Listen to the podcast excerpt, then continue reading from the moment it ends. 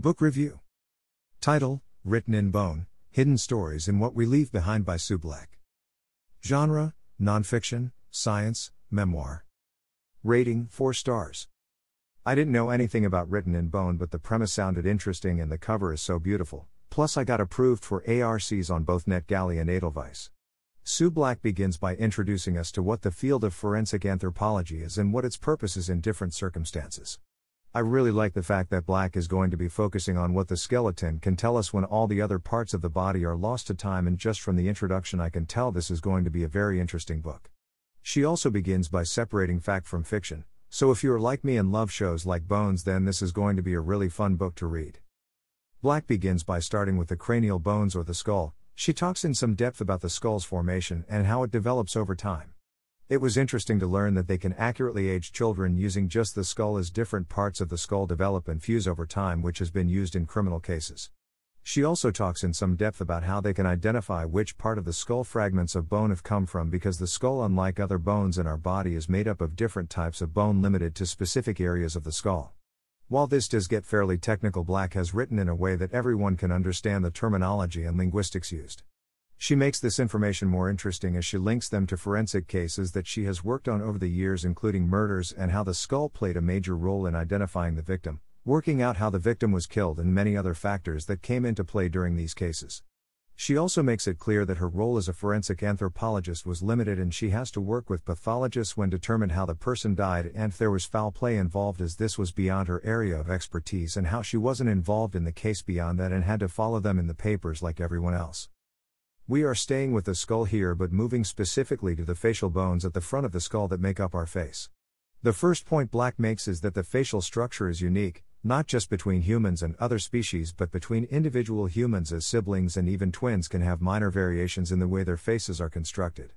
Humans also have the ability to recognize both familiar and unfamiliar faces, which has only been recorded in a few other species, which was interesting. Black discusses a conference she attended in Saudi Arabia, where she observed that Saudi women could recognize each other easily even when only their eyes were visible. She decides to study this and see if there were specific areas the women were looking at in order to identify their friends, and it was unconclusive at the time, but there seemed to be some merit in it.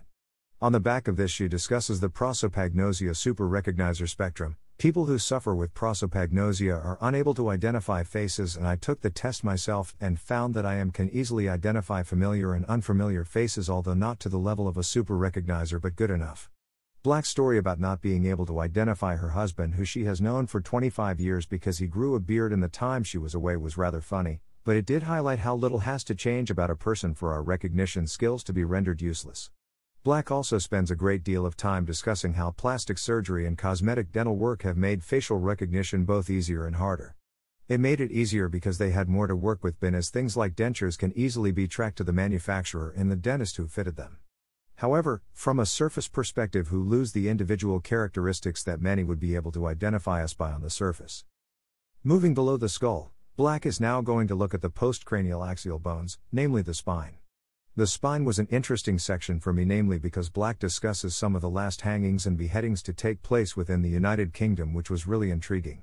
There is a book called The Hangman's Bible, if I remember correctly, detailing all the hanging to take place in the UK that makes for some really interesting reading. Fi, you want to check it out.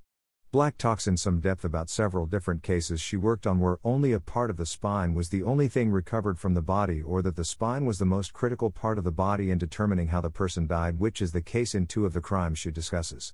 She also recounts in length about how the spine is one of the most essential parts of the human body and it plays a huge role in what separates us from a lot of other species in the fact we walk upright.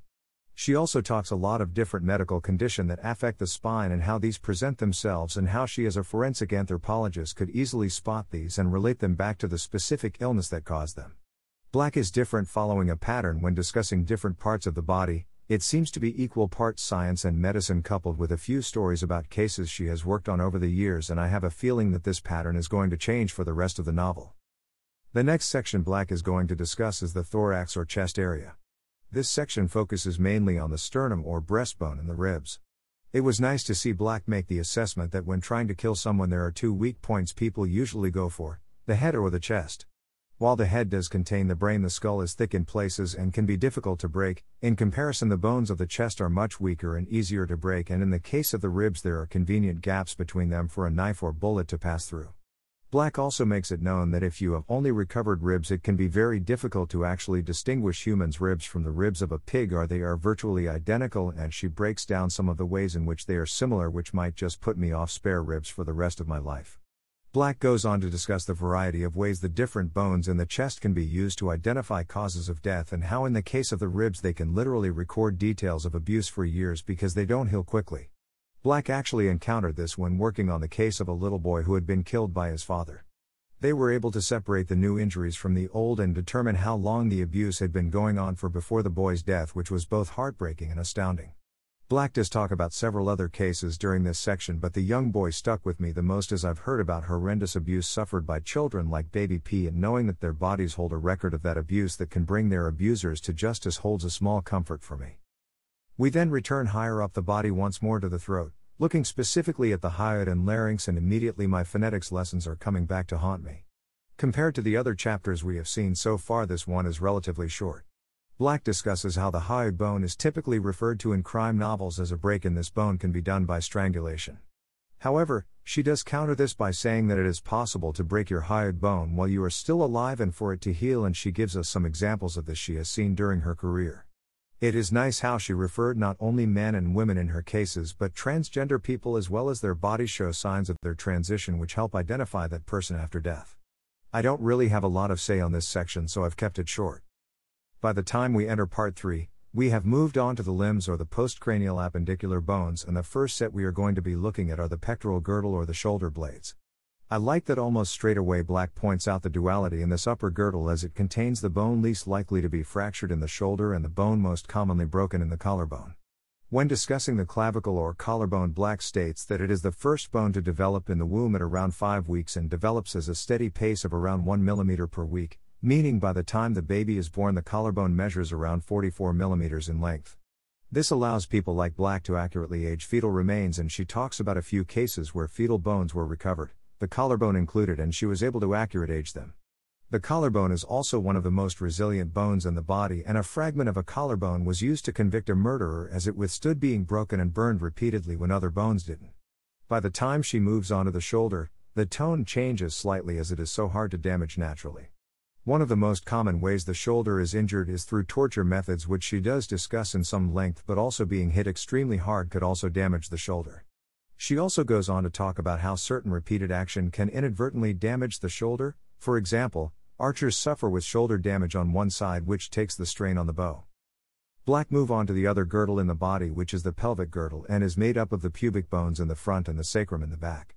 This was another relatively short chapter, Black makes it clear that while it is very easy to distinguish someone's sex solely with their pelvis 80 to 90% of the time, this isn't the case with children as before the production of hormones during puberty both male and female pelvises look identical. However, after puberty it is easy as men's become squarer and box-like while women's is more rounded and undergoes some structural changes in order to give birth. There is also markings left behind after birth so they can also determine if a woman has given birth once or multiple times from her pelvis alone. However, the two cases she discusses her are both men who died from gunshots wounds, and in both cases the bullet was never recovered despite there being no exit wound. Upon examination, both bullets were found lodged in the pelvis near the pubic bone, which was an interesting coincidence for Black. Black then moves on to the long bones both in the upper and lower limbs, as these are directly comparable. There are six long bones in the body split evenly between the arms and the legs. These are the humerus, the femur, the radius, the ulna, the tibia, and the fibula. Black makes the distinctions between how these bones can be used to age a child, and there are specific growth patterns in these bones when we are young. However, after they fuse between 15 to 16 in girls and 18 to 19 boys, these bones can only be used for determined height and not age. Black spends quite a lot of time digging through the different ways in which these bones can be damaged and how a forensic anthropologist determined whether these were made accidentally in the case of sports injuries or whether they were a result of foul play or defensive injuries. For example, if we are attacked, we would typically raise our arms to protect our head, often resulting in defensive injuries to the forearms, which is extremely common, however. In the legs, the main injury seen there can be associated with sports such as tackling in football or rugby. Black also breaks down basic anatomy, explaining how the arms and legs are mirrors of each other with a mirror difference between the hips and shoulder. She also discusses several cases where the long bones were found before the rest of the body and how they could still make a determination of gender, height, age, and how the body was dismembered extremely accurately because these bones are unique in humans. I liked how throughout this book Black has injected small personal stories to explain or further explain points that are important. During this section, she also discusses how features like tattoos, freckles, mole, and birthmarks can be used to identify people, which has been done in murders, missing persons, in case of assault. Following on from the long bones, Black's next area to look at is the hands. The hands are probably one of the most important parts of the body when it comes to identifying someone, as we all have fingerprints, and in some cases, the hands can be the only part of the body that is missing. This was one of my favorite chapters in the entire book, as we know our hands are unique. Not just in the sense of the difference in species, as humans and primates are some of the only species with posable thumbs, but we use our hands very differently to primate. Our hands are also unique in the sense of our fingerprints, but there can be further unique things that happen with our hands, such as having more or less digits, fused digits, and much more. Black actually references Hannibal Lecter, who has a duplicate middle finger on his left hand, which is a very rare thing in the real world, and it made him so interesting to me as a character, as Hannibal values his hands more than anything, as he is both a surgeon and artist, where the hands are extremely valuable to those particular professions. Black also goes on to explain how the hands are used in a variety of ways to identify the dead and references a few different cases. However, I did find it very interesting to learn that some animals like seals have very similar anatomy to use. When completely skeletal, a seal's flipper and a human hand are extremely similar, and seal flippers can often be mistaken for human hands washing up on beaches. Black obviously also discussing fingerprints and how we thought they were unique to every individual, including twins, However, it has been proven since that this might not be the case as there are cases where fingerprints at crime scenes have been matched to individuals that have nothing to do with the case, although this might just be the prints are extremely similar. The next part of the body Black goes on to discuss is obviously the feet, and this might be the last chapter in the book. Black makes the point that the feet are almost as unique as the hands and yet are often overlooked during forensic investigations.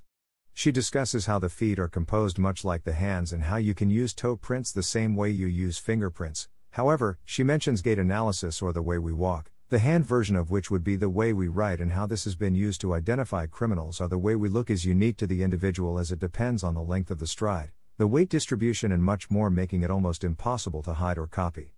The cases Black references here are the most exciting, but the final one about Buck Ruxton was amazing and it was one I had no prior knowledge of. Overall, Written in Bone has been a deeply fascinating and informative look at the human body and how small parts, right down to the tiny finger and toe bones, can be used to partially or fully identify a person. And if you are interested in forensics at all, then I definitely recommend picking this book up. Buy it here. Paperback slash hardcover, Amazon.co.uk, Amazon.com. Kindle edition, Amazon.co.uk, Amazon.com. I received this review copy from NetGalley and Edelweiss.